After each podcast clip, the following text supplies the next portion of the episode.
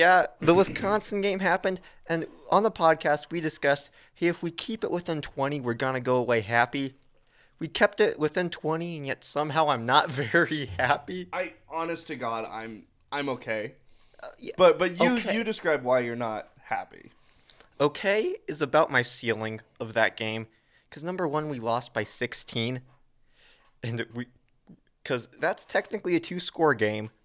We were very, very close to making it a one-score game, and yet I'm not happy because it looked like we very well could have won that game if just four plays change. And the thing is, it's not exactly four plays. There are like 15 plays that could be that four. We were we were on their side of the field eight times. We were within their 35 yard line five times, and we only scored 21. Yeah.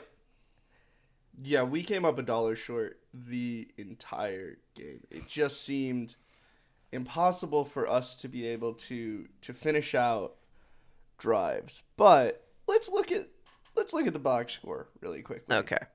We had a similar amount of first downs earned. Uh, we converted better on third down than they did. We had We outgained them, did they? Yes. Did we not? We had 11 more yards than they did over the entire thing.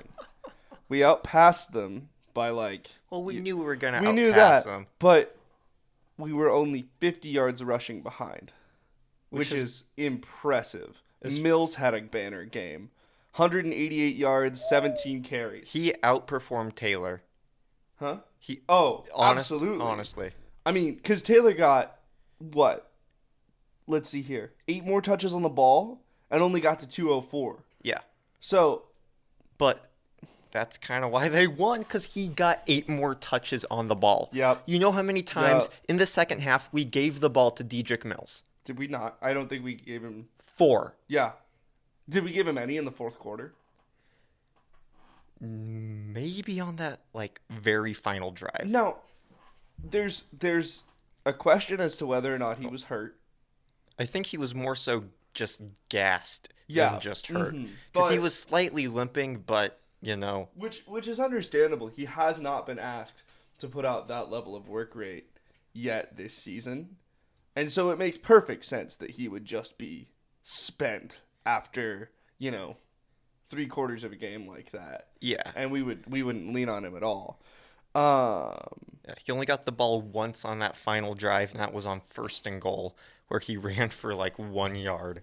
So, you know, he might not have been the same person he was earlier in the game, but still, you gotta feed the hot hand, especially in like early early second half, late first half, when we would get to their side of the field.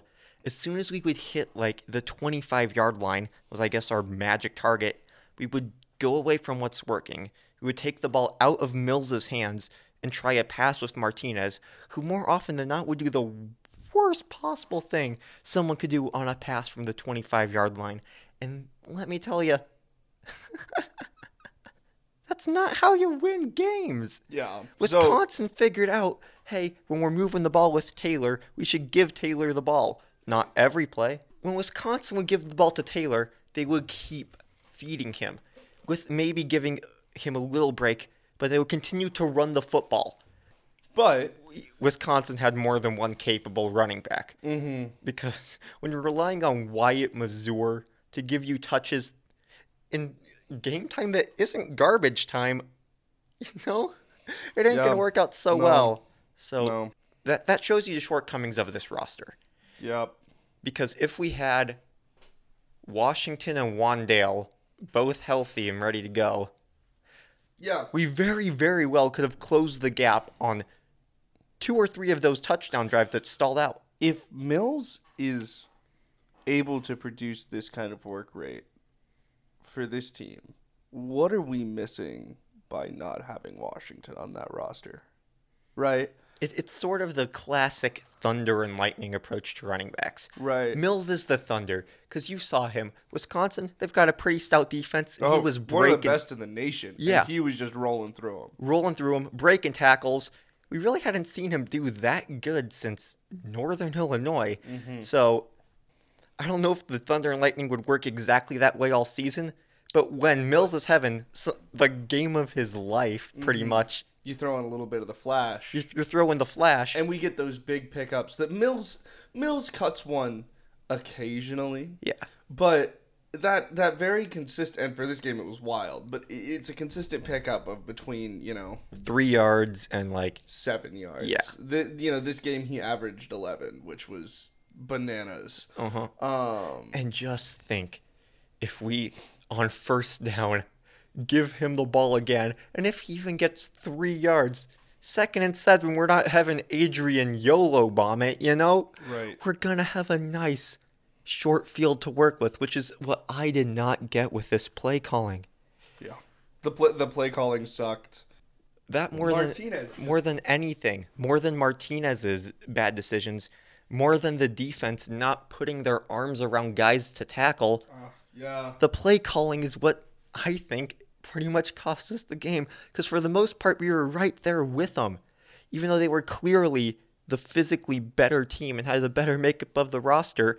We played just as hard as they did. Yeah, we, played just with outs- a lot of want to, which was really nice. Yeah, we. I mean, we we did the Nebraska thing. We shot ourselves in the foot. We do this every time. The play calling is going to be something. Once the dust on this season settles and people start doing their moratoriums on the year that was, uh, we could we could come up with a compilation of quotes from this podcast, just us and forth about the play calling, Yeah. because that's what we've been doing.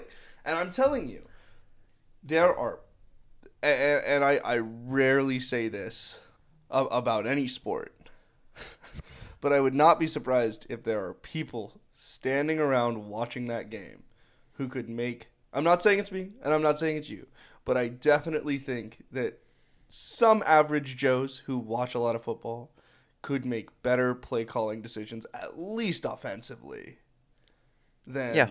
than what we're doing right now. because yeah, the defensive scheme. You knew you, you knew you weren't going to contain Jonathan Taylor all game. Mm-hmm. Wisconsin running backs are always our kryptonite, and mm-hmm. he might be arguably the best they've ever had. At mm-hmm. least one A and one B with Melvin Gordon. Right. So him going for 207 yards, that's not great, but that's not exactly what was disappointing about it. If if he gouges you down the field, then so be it.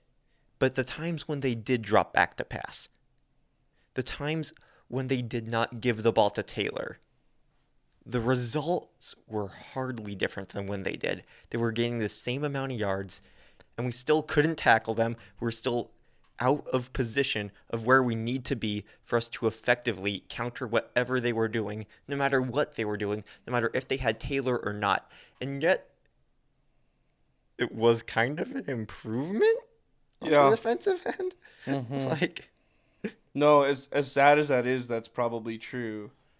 because keep because one of their hmm. touchdowns was not even a defensive touchdown. That was just a special teams touchdown. Because we kicked the ball a mile in the mile in the air and outran the coverage. Yeah. mm-hmm. So yeah, this defense only gave up 30 points, which isn't good. But based on what we gave up to Purdue, you know, Yeah, and what we gave up to Ohio State, and with a Wisconsin offense that's capable of putting up numbers with the best of them, as they've done against us many a time, I I'll take 30. If you Yeah. if you give them 30, I'll take it. Right. Well, and and it's like we were we were talking after the game, uh, and it was like this team, this game played consistently across two halves and Mm-hmm. beats Colorado. Now I think that first half of the Colorado game is the best we've looked all year. Oh, yeah. Offensively and defensively, we just clicked as a unit. Something was rolling. If we get back to that, which is what we're gonna need to do to to to to beat Iowa, I think. But like, Or even Maryland well, we can play this game against Maryland and win. and win. We can play this game against Iowa and have it be a toss up. yes, I kind of see where you're coming from, but the the way a lot of Nebraska fans have been talking about this game is, yeah, it's not great, but this makes me feel so much better for Iowa. No, I don't feel great for Iowa. I really don't think that. It, Yeah. Like, I sorry to cut you off, but I don't want to cast any aspersions that I think we're gonna win that game. Okay. No, it makes me feel better. It makes me feel like I should show up. Um, if okay, we, okay, yeah, that's fair. it makes me feel like we have a chance to beat Iowa. Okay. if we play a better team like this, we need to have a good day. We need to improve Yeah, over so- the next two weeks. So if we do this, but punch it in on two more drives, you think that'll be the difference against Iowa? That could have been the difference here. Oh yeah. I mean, we lost by 16. We lost by technically two scores. Yeah. You know, that's crazy. If you said you're going to lose to two scores to Wisconsin, Oh, we all would have taken that. oh, absolutely. We, we would have thought it would be like 10, but still. if it's true that a loss can build confidence, you know, This is the most confidence building loss we've had in the Scott Frost era. mm, at least this year, for sure. I, I guess I can't think of one last year that was better. I, I guess the only thing I could, would come close would be the Northwestern game last year because no, cause we did choke that away in almost historical fashion, but that just showed us that we could win a game. But every other loss on our schedule has been hella demoralizing. Oh, Colorado absolutely. in overtime. OSU shellacking. Minnesota Shellacking. Indiana by a touchdown late in the game. Purdue by less than a touchdown. We just could not finish. Wisconsin, A You know, this team was obviously better than us, but we belonged on the same field. we played up to that as well as we could. So, going to play Maryland, who are not ranked, And one the- and six in the conference. The most worthless team in the conference. I will go to my God grave damn it, that's saying that. Rutgers, but okay. Um, Rutgers, we can at least laugh at. Maryland serves no purpose. Maryland's got a decent volleyball team, don't they?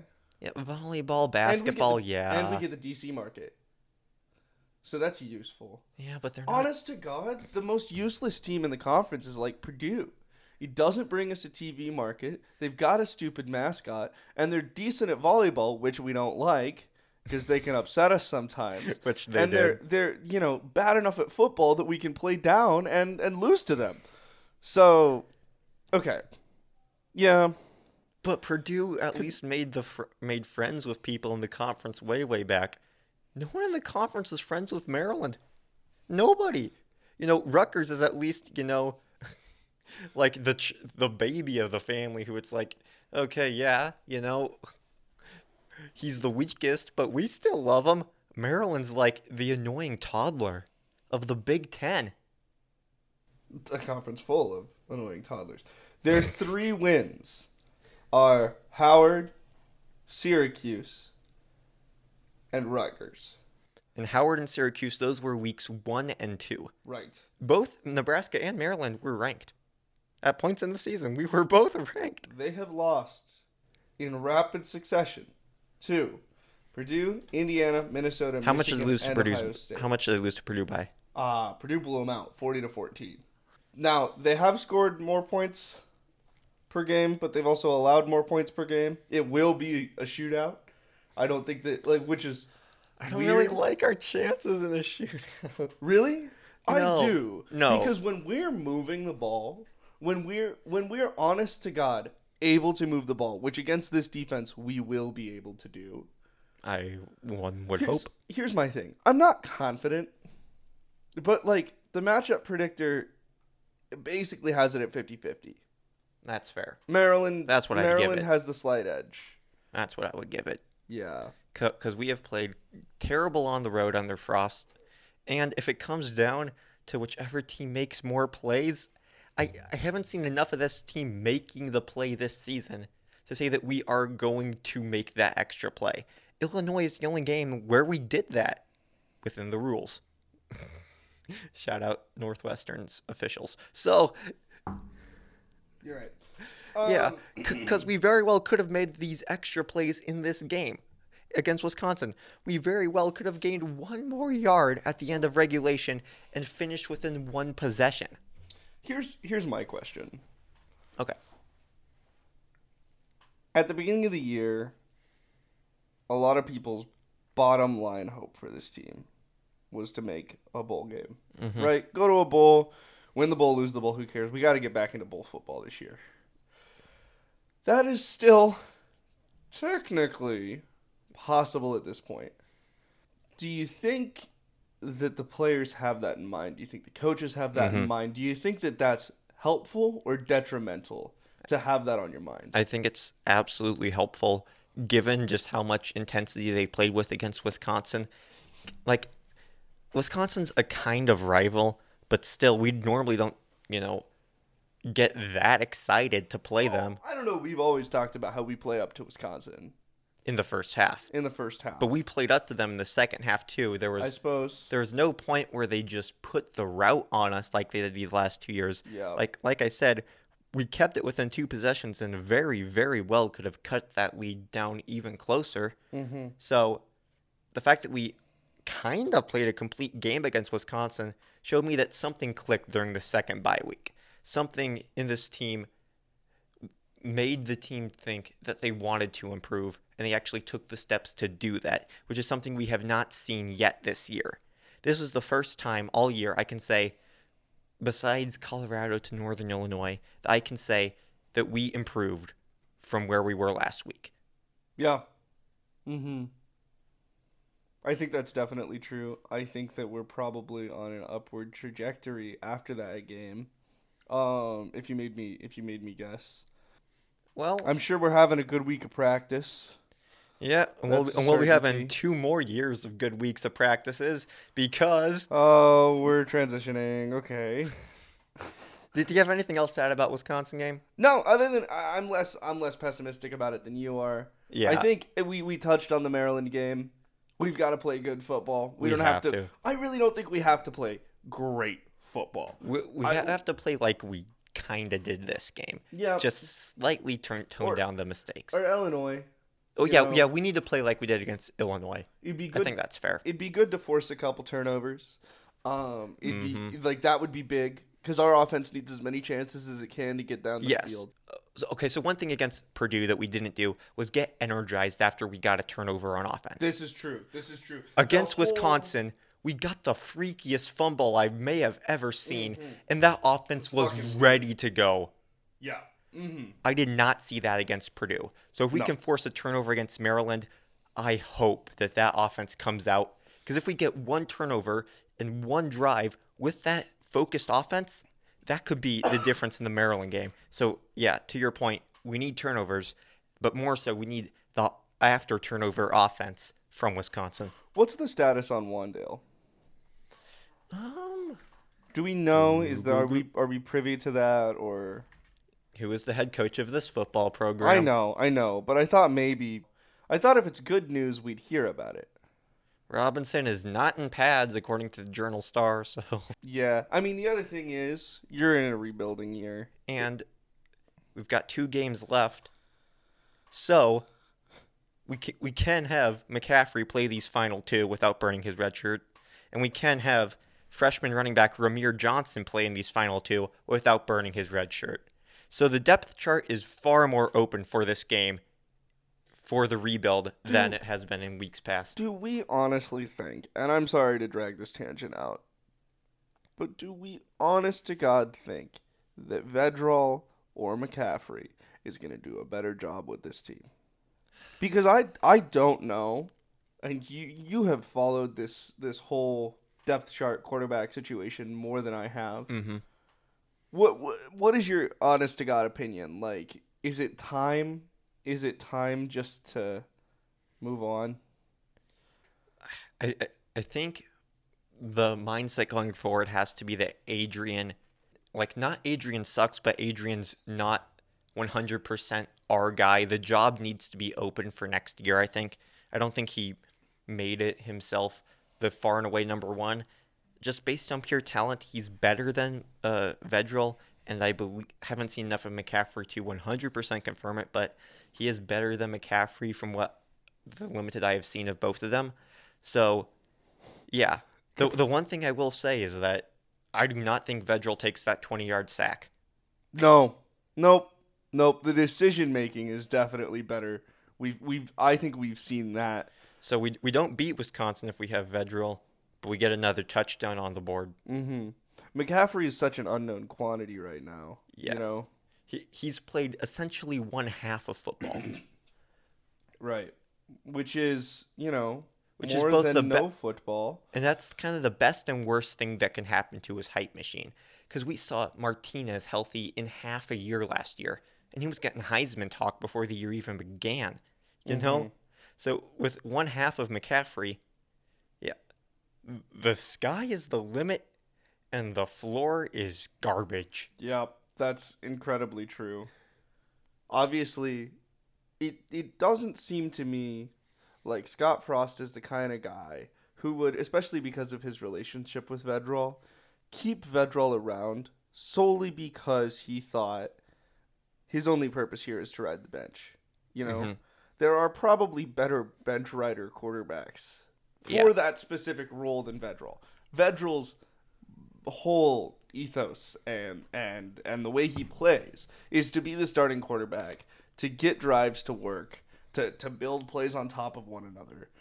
I mean, when we saw him, he was the athleticism's not the same. We mm. know that the, Yeah. the the passing's not the same, but if he didn't make good decisions and if he didn't move the ball, Yeah, yeah, yeah. What he lacks for in the, I guess, natural aspects of uh, pure arm strength and pure scrambling ability, he just makes up for in the small little things of the offense that Adrian sometimes does but doesn't always do. right? Like, I can't say with 100% certainty that Vedral would hit every wide open receiver Martinez has missed, but from what I've seen of Vedral, he would at least hit one or two of them. Yeah, kid sees the field better. I think so does McCaffrey. We saw that. The guy, mm-hmm. it, I don't know.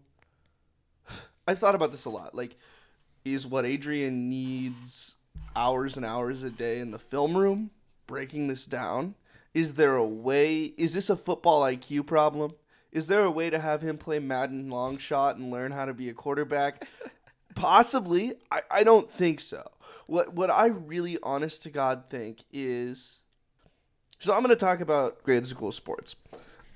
Nathan, friend of both of ours. Yes, Really good guy. absolutely. Fairly decent as far as baseline athletic ability goes. Absolutely. Kid can- Especially compared to the rest of our seventh grade class. Yes. Okay, so so you're saying that uh, Yeah, that, that that Adrian sort of gives you where Adrian is is grade school sports? Explain. Yeah, well, no, but, but Nathan, and it's just I'm using this metaphor because you'll recognize it and because I can explain it well. Yes. Nathan was never really a monster at any sport. Part of it is Nathan's not an aggressive human being. No. But but the bigger part of it is the kid doesn't see the floor, right? Like there were I, I played on like a, a spirit basketball team with him, our best big man, but that was only because he could bring the physicality on defense, and if you put the ball in his hands, he could shoot over anybody because he was freaking tall.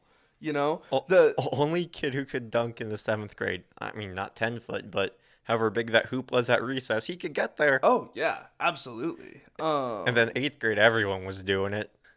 So anyway, but the thing was like he would would never pass the ball, not because he was selfish, but it didn't occur to him that that was an option that he could possibly use.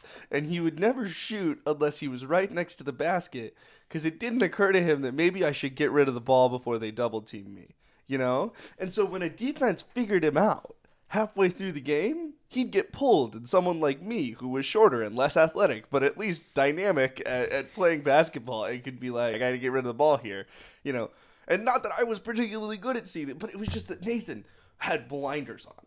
His job, capital J job, was to get the ball and put it in the hoop, and there was one way he was gonna do that, and that was by pushing some do it, right? And it was a thing of beauty when it was working, but when it wasn't working, he, he'd go 0 for 5, and coach would be like, all right, Yep. Nope. That's it. We're, we're, we're pulling him. We're gonna have somebody else go in. We're gonna put him in on the other side and try and make some other man cover him when we go back. You know, because once you've got their number, and Adrian's mistakes either happen early, which I think you can attest to, to nerves, Mhm. or because frankly our line does not give the man enough coverage. Now, Yeah. other people could. I, I don't buy the Joe Burrow would suck with this offensive line argument. And- I really don't. And That our O line for the most part, save for uh, about five, six, seven plays, held their own against Wisconsin, especially in the run block. But the pass Well- block gave Adrian plenty of time to at least read the field and g- do a throwaway. The the beauty of our run game, and this was really sweet. And now we're jumping in tangents here. Oh yeah, this has just been tangent table tennis. The the beauty of it was that we would run those sweet little just barely off the tackle runs on either side. Strong side, weak side, didn't matter, you know. We were just we were switching it up. It was wild and then once we established it was super weird. Once we established the outside game, once we established like the slant and the veer and those weird little off tackle things, then we started to run the ball up the middle. like we somehow found a way to really stretch them out and make them look confused. And that's what got us to that other side of the field. Because against like Ohio State, mm-hmm. we weren't getting there. You know, we were we were not even even against Minnesota, we were not within earshot of scoring many more times than we actually did. Mm-hmm. You know, this game we were able to in in soccer you'd call it creating chances and not finishing, right? It is very much like one of those games. That's a very wordy name for s- probably a common phenomenon in soccer. well, yeah. Like, like, like, like, why can't they just say he had a case of the oopsies? Like, like, why does it have to be creating chances and not finishing? That's like eight syllables. Yeah. I mean, Four words. You can't even acronym that. anyway, uh, our coach got an extension. Justin wants to talk about this today. I'm frustrated, but you go ahead, Justin. Tell the folks about it. Uh. So, so uh, after teams across the country have been firing their second-year head coaches for underperforming, mm-hmm. we say lull to that and slap him with a nice two-year extension. Two know. years. Our guy, Bill Moos says, he's back. The Husker social media posts were, and Back from what? back from what? I honestly. He had until I graduated, and then three more years, assuming he does not get terminated before then. So Yeah, about about that. I so so why did we need to two more years him? yeah. I, I I get that teams might be saying that, hey, look at Nebraska. I know you're thinking about them, but coaches all around the country getting fired for not performing in their first couple years. Don't be surprised if old Frosty, who's talking to you now, ain't gonna be around when you are. And this is Nebraska saying, well, hypothetical recruit who is being hypothetically talked to by our rivals in that hypothetical way, we are going to pay him an ungodly amount of money for two years in 2025 and 2026 when you won't even be on the team. Mm-hmm. Mm-hmm. And we're still like like honestly, does this stop us if he doesn't make a bowl in the next two years from firing him? Yeah, I, I think this gets him at least to year five. No, I don't. Nope. One more year, then the fever pitch is gonna kick kick in. Mo- And then Moos still seems over the moon excited about where we are as a team. yeah, Like, are we he's- convinced he's- that Moos is still gonna be here? Is Hoiberg higher? Could be looking a lot better.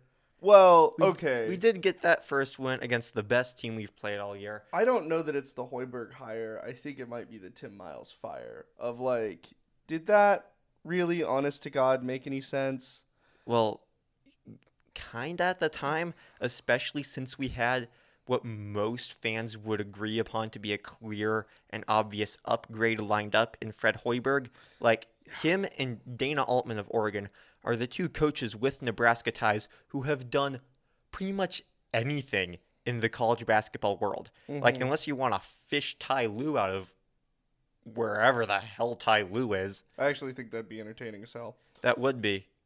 I, I I just imagine him looking, ar- just in a timeout, looking around for LeBron to yell at him about what to do. like, Ca- Pretty Ca- legit. Cam Mack walks up to him in timeout. It's like, so coach, what's the plan? And he's like, okay, everybody, uh, look at LeBron. Coach, Le- LeBron's retired. It, this is 2022. and he's just staring at the clipboard like, does anyone know what these lines mean? Yeah, yeah, I think that'd be fun. I mean, i- i- if Nebraska ball can't be good, at least it can be entertaining, right? Yeah. That's the hope.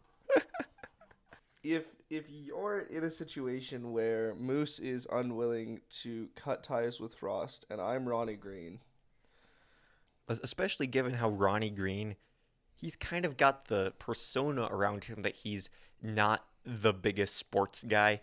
Like, Yeah. like, like he's not here to coach the athletic department. He's here to build chemistry labs. which I gotta say for the university is a good thing. I, I think this is Moos sort of sticking to his guns mm-hmm. and saying that he made the right hire and, you know, blame me if this goes wrong, but give me time so I can keep collecting my paychecks. Right, but he and he and Scott are inextricably tied. Oh, yeah. Uh, Coaches in ADs always are. Bo, if Bo got along buddy buddy with Eichorst, he'd probably still be here. hold the damn phone. If Bo got along buddy buddy with anybody, that's an interesting case of alternate history. The man doesn't make friends, right? Apparently, he sings Frozen when your kids carpool with him. Thanks, Reicher, for that little tidbit. Yeah, he sang along to Do You Want to Build a Snowman while Nathan was in the car. Picture that and be ruined. Because I can't shake it. Every time I saw him throw a headset, all I could think was, Do you want to build a snowman? That is this. I know. Just seeing his face. Would other schools have made this decision? No. For a million idi- idiosyncratic reasons, can I see the story of how you get here for Nebraska? Yeah, I can see how you get there. I don't necessarily know if it's a good idea or not. Uh, if obviously, if next year we go, you know, nine and three, and the next year we go ten and two, and then the next year we win a friggin' natty, then they look like a genius Yeah. if he goes, you know, four and eight for another Two years. two years in a row, uh, then you've just wasted more money to fire a guy. Mhm. Yeah, I don't know. We'll see. And speaking of uh, something that's going to cost somebody a lot of money, uh, Myles Garrett is ap- he has just appealed his suspension, so we are not we are not late to this topic because he has filed his appeal today. Because this Sorry, will we would have done this a day earlier, but I was sick yesterday. I apologize. I'm sure you can tell I'm coming at you with husky voice today. so, um, my sexy husky cold voice is uh, in full force. Yeah. so that's the relevant news story we're going to tie to this. Yep. Okay. Oh God. Because Myles Garrett uh, did the unthinkable. Not really the unthinkable. Ah, it's very yeah. within the r- No, realm it's- of it's in- thinking. it's incredibly thinkable. It's not cool, but the unthinkable is some. Somebody said that, and I'm like, yeah, that sounds like something that I should say hyperbolically to set the story to, off. to rile me up. Well, congratulations, job done. I am officially annoyed. So Myles Garrett did the unlikely against. Wow. Okay. The unlikely I'll buy. The unacceptable I'll buy. The unthinkable is a bridge too far. I mean, okay, if you listen to this podcast, you consume other sports news, but as a really, really quick recap, yes, because that's what you have to do in this medium, which I should have done from the get go. hmm Browns Steelers, yeah. Last I mix up Thursday the night. Browns and the Bengals because they are equal levels of mediocrity. Uh, and similar uniform colors. Um, so the, the the Steelers have had a real shiner of a game. Mason Rudolph. Four Who's that? I know. You're asking yourself who the hell that is. Um, yeah, backup Steelers quarterback. Mm-hmm. What's the stat line? Four picks and like One touchdown, 167 yards. not great, kids. Yeah, so he's Myles, so, so Myles he's had a real Who's a defensive end linebacker? D end, Uh-huh. arguably the best in the AFC. He's having a heck of a year. Mm-hmm. Guy's a monster. Yeah, Uh, get, get, getting in some DPOY conversations. First overall pick, you know, star in the league. Not honestly, again, uh, there's nothing that came out of him like doing controversial stuff. He's he, Mhm. he's just been a solid D end with a few questionable tackles here and there. Right. hmm Guy plays hard. Guy plays to the whistle. That's been Yes. the consensus, which, and I'm gonna pepper this into my, you know, cutting edge analysis throughout, is the kind of player you want at defensive end, at almost any defensive position. Yeah. You know. Mhm.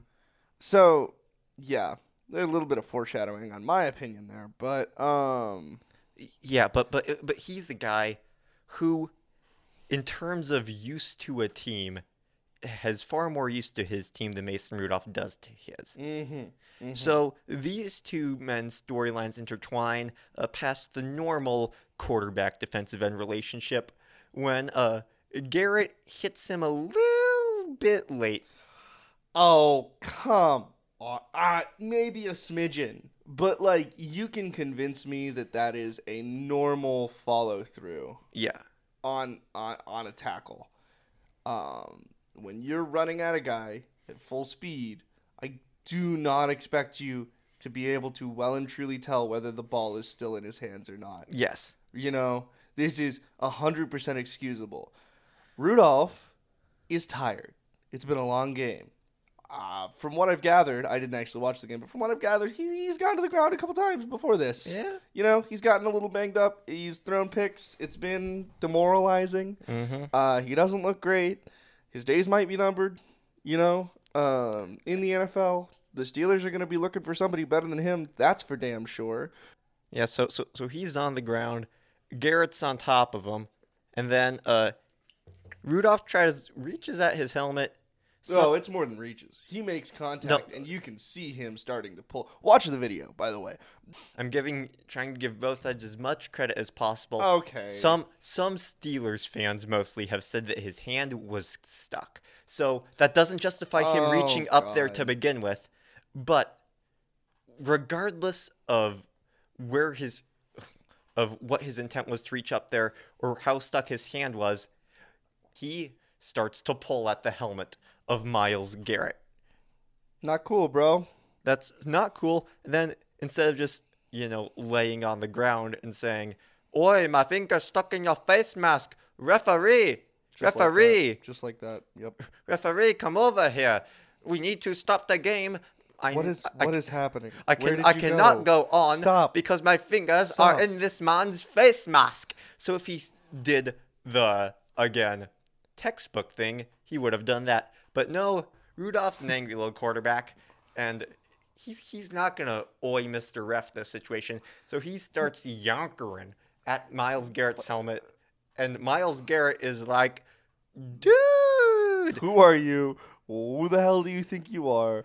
What the hell do you think you're doing? And Rudolph doesn't stop. He even puts his legs into it, and he puts his cleat right into the dingle dongle of Myles Garrett yeah. groin. honest I'm gonna to edit God- that word in instead of dingle dongle. No, So- so- so- leave it. Leave the dangle dongle. So, no, honest to God, the the thing that made me cringe the most, more than even the thing that this is building to and everybody knows about, is that kick squarely to the family jewels. Like that's not cool, man. I don't care who you are. I don't care what you're about. You don't get to just well, what are you in the fifth grade? Like, come on, man. And then there's definitely an angle as Rudolph comes up where it looks like he might have grabbed Myles Garrett's junk. And then and then Garrett goes and he's very angry. Yeah. He, he yeah, he is. Do you blame the boy? Like, No, I don't. So he's so he's reached Rudolph levels of anger, and he's like, "Here's some medicine," and yoop, off goes the helmet of uh, Mason Rudolph. So then Garrett turns his back to the situation. He's like, "Cool guys don't look at explosions. They steal helmets and they walk away." What? You've never seen that video? Lonely Island? No. Will Ferrell? I don't I don't think I need to, but okay, bud. Okay, so so he's walking away with uh, Rudolph's helmet, and then Rudolph, with the fit of rage in his face, bolts up, and I do not know what he was trying to accomplish. But he runs back over to Garrett, and then Garrett yomp on the head with the helmet. This is this took far too long to recap. Here's the deal. Here's the pivotal moment for me. You have the option to walk away. You are five foot nothing, hundred pounds soaking wet, and you walk up to one of the biggest, baddest, lean green fighting machines in the NFL, and decide, yeah, him. I will take a swing at him. If there were not two offensive linemen standing around trying to get in the way of Garrett, Rudolph would be a grease spot right now. Forget about the helmet. Like this guy, this is like if if instead of using the slingshot, David just bum rushed Goliath and was like, "Screw it, man! I'm gonna tackle this guy. I can do it." You know, oh, hand-to-hand combat with the largest man ever. Of course. Uh, uh, Like this is a fundamentally stupid decision. I don't care that you're angry. I don't care that you've thrown four picks. You're the right thing to do. A thing that could have stopped all of this is to march out the field. Now, is it still? another thing that could have stopped all of this you, you you know how basketball benches always have the hold me back guy for whenever things get even the slightest bit chippy Mm-hmm.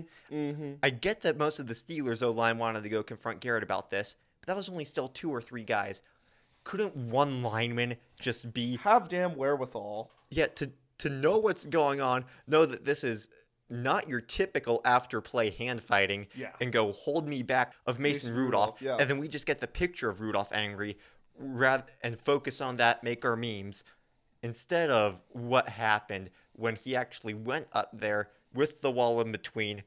Garrett he did not have he did not he obviously didn't really think about this decision. He obviously knew what he wanted to do when Rudolph ran up to him. He has Rudolph's helmet in hand and he it, this ain't a get away from me. This is a full on swing with the helmet. Yeah. Mm-hmm. It's a and problem, man. and Like, and and that's where the blame shifts from Rudolph to Garrett that's that's where the fairly or unfairly, this like you know that's the moment that everyone watches. That's the thing that got played again and again on ESPN for 48 hours straight. That's the thing everyone wrung their hands over. And to be clear, it is unacceptable. Yes. It is totally unacceptable to do something like this. It is detrimental to the game. It is bad for children to see. It makes the lovers cry in the poet's dream. Uh, not a word was spoken. The church bells all were broken the day the football died. But regardless, there's a context. And when you strip away that context, what it frankly looks like is a big ol' angry defensive player taking a swing at a little tiny white guy quarterback with a helmet. Now, Garrett should be in trouble. Absolutely. the, the, the suspension he got of indefinitely I don't really see how you argue against that No. I, I, I it was more than I was expecting quite frankly because the only comparable act of violence I, I can think of on a football field to a guy without a helmet happened in 2008 when Albert Haynesworth of the Tennessee Titans at the time, back when he was still worth anything football wise, uh, tried to no, didn't try. He stomped on the face of a Cowboys offensive lineman who was on the ground with his cleat, and he got five games. So that's that was my frame of reference. I was expecting Garrett to get five to eight. So for the NFL to say this is extra extra bad, some of the worst we've ever seen, and hit him with his first suspension ever being an indefinite one, I, I do respect that move, and I do think it was the right one. Well, didn't you? It was either you or something I read told me that an NFL helmet weighs more than a standard red brick. Yes, I Right. And when you consider the density, this thing is meant to hit things, mm-hmm. right? To hit other things of a similar strength. You know, the, the the whole things are designed so that we can have you know safe, as safe as you can make it, helmet to helmet contact. Yes. You know, what these things are not supposed to do is hit a human skull. Uh, Mason Rudolph, Myles Garrett, everyone is involved that Myles Garrett doesn't have quicker wrists. Because if that thing rotates any further, If if, he, catches him with the crown of that thing, Yeah, he he could have got- cracked the man's skull. There could have been brains on a football field. And I don't say that to be sensationalist. That's realistically what could have happened. There is padding on the very, very back end of that helmet, and that is what he got hit with. Yeah. The, Yep. the little, like six inch. Now, The, the depending on the helmet, it can be however size, but it's normally around six inches, and so that's not that big of a window for him to get hit with. So God, God, or some some higher power had to intervene on that punch, because that's what Mason Rudolph got hit with.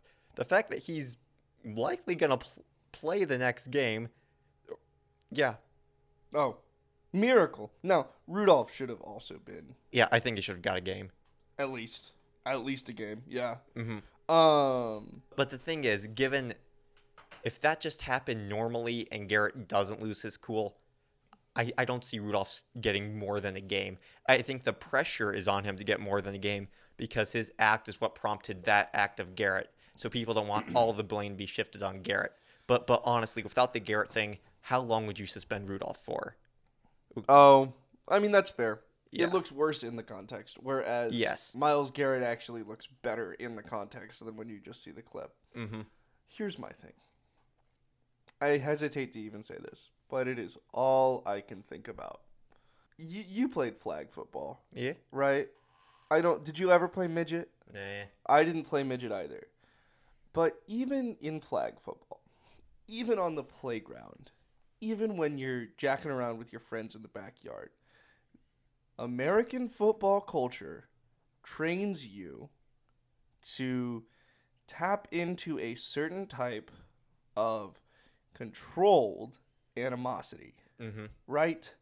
This is what makes it the game of the American male. It's a pressure valve. We all know this. The whole sport is a pressure valve, you know, that that allows people watching it, experiencing it to let off some steam. The whole thing looks like, you know, well, some of the most interesting research that has been done about football has been the overlaps between if you study football plays and you study combat tactics, you become better at both, mm-hmm. right? There is an unmistakable aggressiveness about this game. Absolutely. Now, alongside that, there is a culture of sportsmanship, a strong culture of sportsmanship mm-hmm. that has always been a part of the game. Yes. If, But- if, if a player does not shake the hand of the man he just clobbered after a game, we're talking about it on Monday morning. Yeah, we've got a problem. That's Yeah. not cool. Which is good. Which Yes. is which is the thing that keeps it all in balance. Mhm. But the NFL, even more than college football, much more than high school football, yard- Much more than your family's turkey bowl. right, has become a show. It's a spectacle, and we kinda have players, particularly on the defense, who we love to hate and who love to be hated. Right? America loves a heel turn. Am I proud to say that I kind of found Ndamukong Suh's career more interesting when he started doing dumb? No, I'm not proud to say that I paid more attention, but I paid even more attention to him than an average NFL, uh, Husker fan who doesn't follow the NFL would have followed him in the NFL. Because what the hell did Suh do this time? Yeah. You know? I, I get that. and and it became this thing of like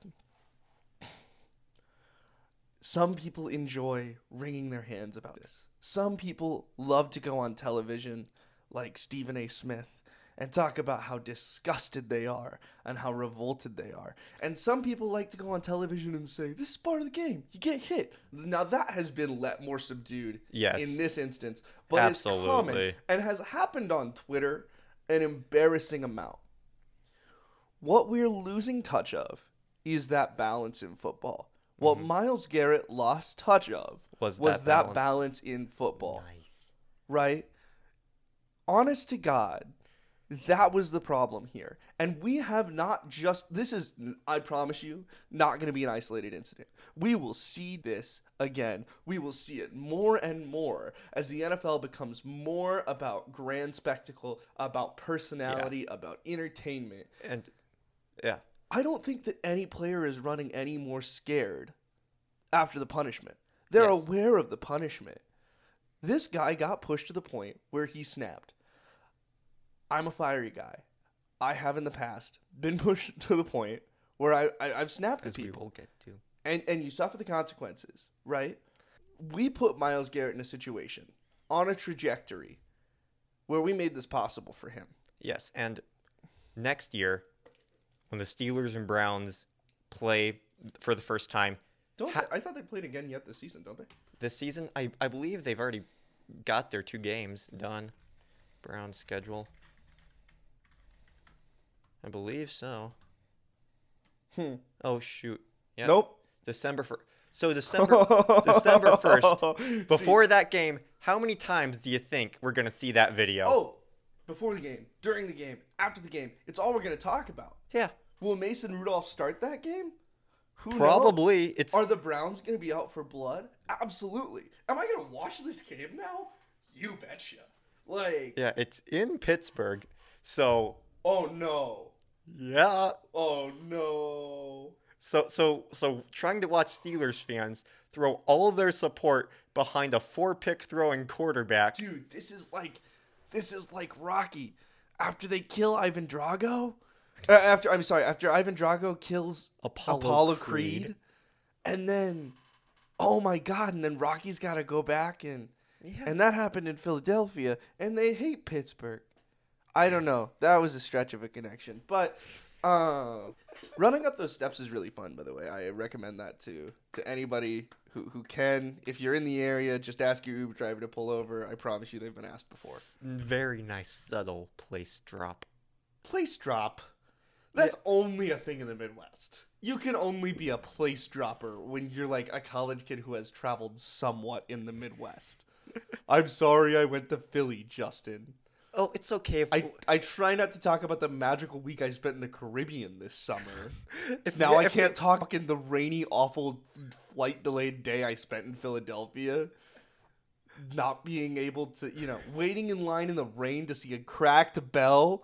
Justin, how is this a humble brag, man? I went to Philly once because we had a delayed flight, so we hung out longer than we expected to. I ate a cheesesteak and ran up some steps and looked at a bell in an Independence Hall and went to an American History Museum where they're like, this is the toilet paper that, uh, you know, George Washington used to stuff his nosebleed at Yorktown. Like, you were like, whoa, that's George Washington's blood, man. No way, man. Wow, America. Hell yeah. That's Philadelphia. It's honest to God, great city. Uh, would never want to live there. Um, this, this is just the food's great. The cannoli I had there, but but this is a humble brag to talk about a day I got stuck in Philadelphia. We were trying to go home. I, I didn't even talk about the Broadway I saw on that trip. Oh, God. fucking talk about a layover in Philadelphia. Nice place drop. What the hell's a place drop?